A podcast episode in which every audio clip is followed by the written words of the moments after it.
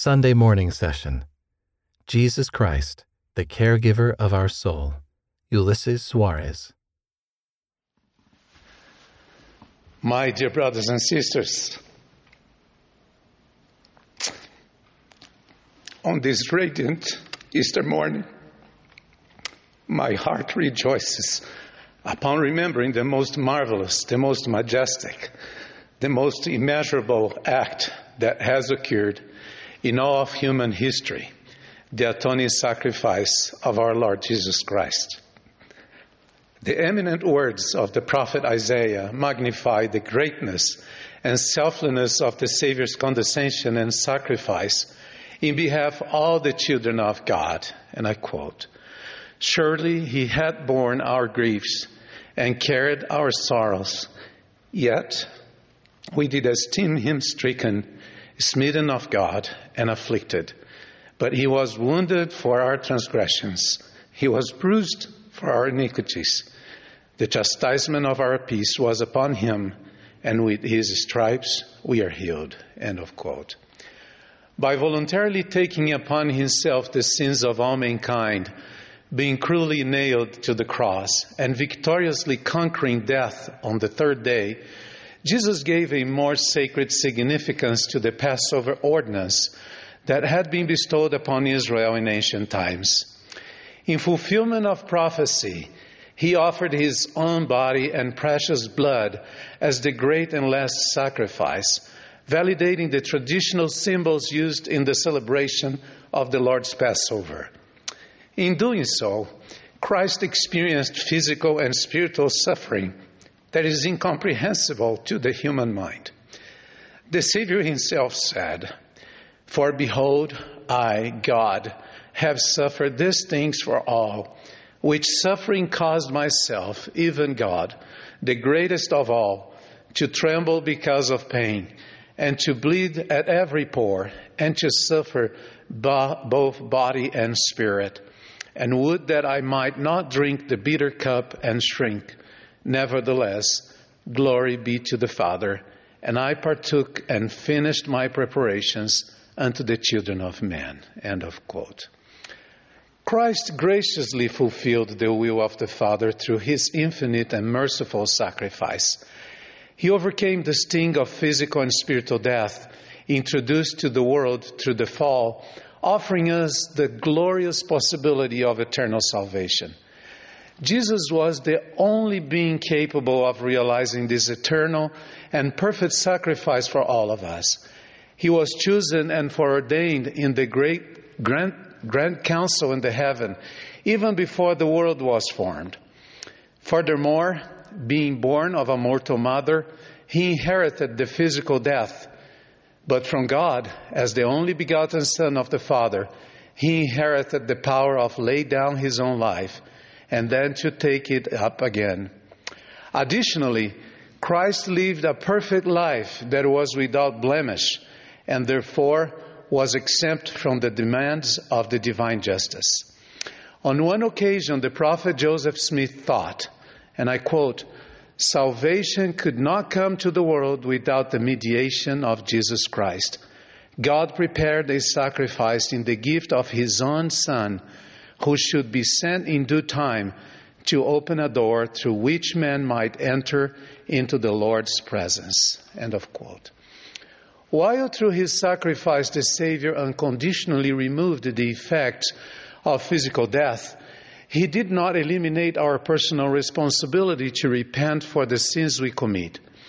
Rather, He extended to us a loving invitation to be reconciled to our eternal Father.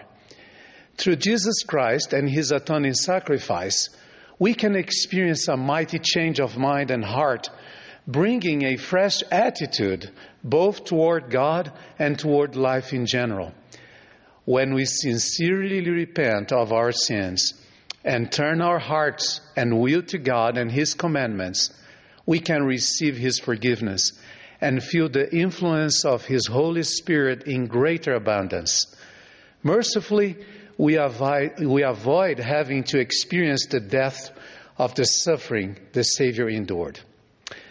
The gift of repentance is an expression of God's kindness towards His children, and it is a demonstration of His incomparable power to help us overcome the sins we commit. It is also an evidence of the patience and long suffering our loving Father has for our mortal weakness and frailties. President Russell M. Nelson, our beloved prophet, referred to this gift as the key to happiness and peace of mind. My dear friends, I testify to you that as we genuinely repent of our sins, we allow the atoning sacrifice of Christ to become wholly effective in our life. We will become free from the bondage of sin, find joy in our earthly journey, and become eligible to receive eternal salvation, which was prepared from the foundation of the world for all who believe in Jesus Christ and come unto him. In addition to the majestic gift of salvation, the Savior offers us relief and comfort as we face our afflictions, temptations, and weaknesses of mortal life, including the circumstances we have experienced recently in the current pandemic. I can assure you that Christ is ever aware of the adversities and experience immortality. He understands all of the bitterness, agony, and physical pain, as well as the emotional and spiritual challenges we face. The Savior's bowels are filled with mercy, and He is always ready to succor us. This is possible because He personally experienced and took upon Himself in the flesh the pain of our weakness and infirmities. With meekness and humility of heart, he descended below all things and accepted being despised, rejected, and humiliated by men, having been wounded for our transgressions and iniquities. He suffered these things for all, taking upon himself the sins of the world, thus becoming our ultimate spiritual caregiver. As we draw nearer to him, surrendering ourselves spiritually to his care, we'll be able to take upon ourselves his yoke, which is easy, and his burden, which is light, thus finding that promised comfort and rest. Furthermore, we'll receive the strength we all need to overcome the hardships, weaknesses, and sorrows of life, which are exceedingly difficult to endure without His help and healing power. The scriptures teach us to cast thy burden upon the Lord, and he shall sustain thee. And then may God grant us that our burdens may be light through the joy of his Son. Near the end of last year, I learned of the passing of our dear couple, Mario and Regina Emmerich, who were very faithful to the Lord and passed away four days apart from one another due to the complications from COVID 19. One of their sons, who is currently serving as a bishop in Brazil, related the following to me, and I quote It was so difficult to see my parents depart from this world in that condition, but I could clearly feel the hand of the Lord in my life amidst that tragedy because I received strength and peace that transcended my understanding.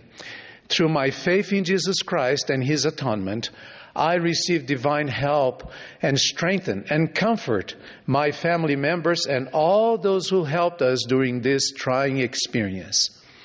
Even though the miracle that everyone hoped for did not occur, personally, I am a witness of many other miracles that we have that have occurred in my own life and in the lives of my family members.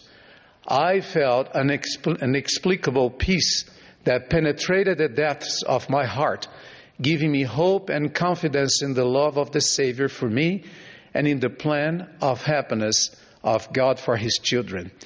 I learned that on the very most grief filled days, the loving arms of the Savior are always extended when we seek Him with all our heart, power, mind, and strength. End of quote. My dear brothers and sisters, on this Easter Sunday, I bear my solemn witness that Jesus rose from the dead and that He lives. I testify to you that through Him and His infinite atonement, the Savior provided us the way to overcome death, both physically and spiritually. In addition to these great blessings, He also offers us comfort and assurance in difficult times. I assure you that as we put our trust in Jesus Christ and His supernal atoning, atoning sacrifice, enduring in our faith to the end, we will enjoy the promises of our beloved Heavenly Father, who does everything within His power to help us return to His presence one day. This is His work and His glory. I testify to you that Jesus is the Christ, the Redeemer of the world, the promised Messiah, the resurrection and the life. And I share these truths with you in His holy name, the only begotten of the Father, our Lord Jesus Christ. Amen.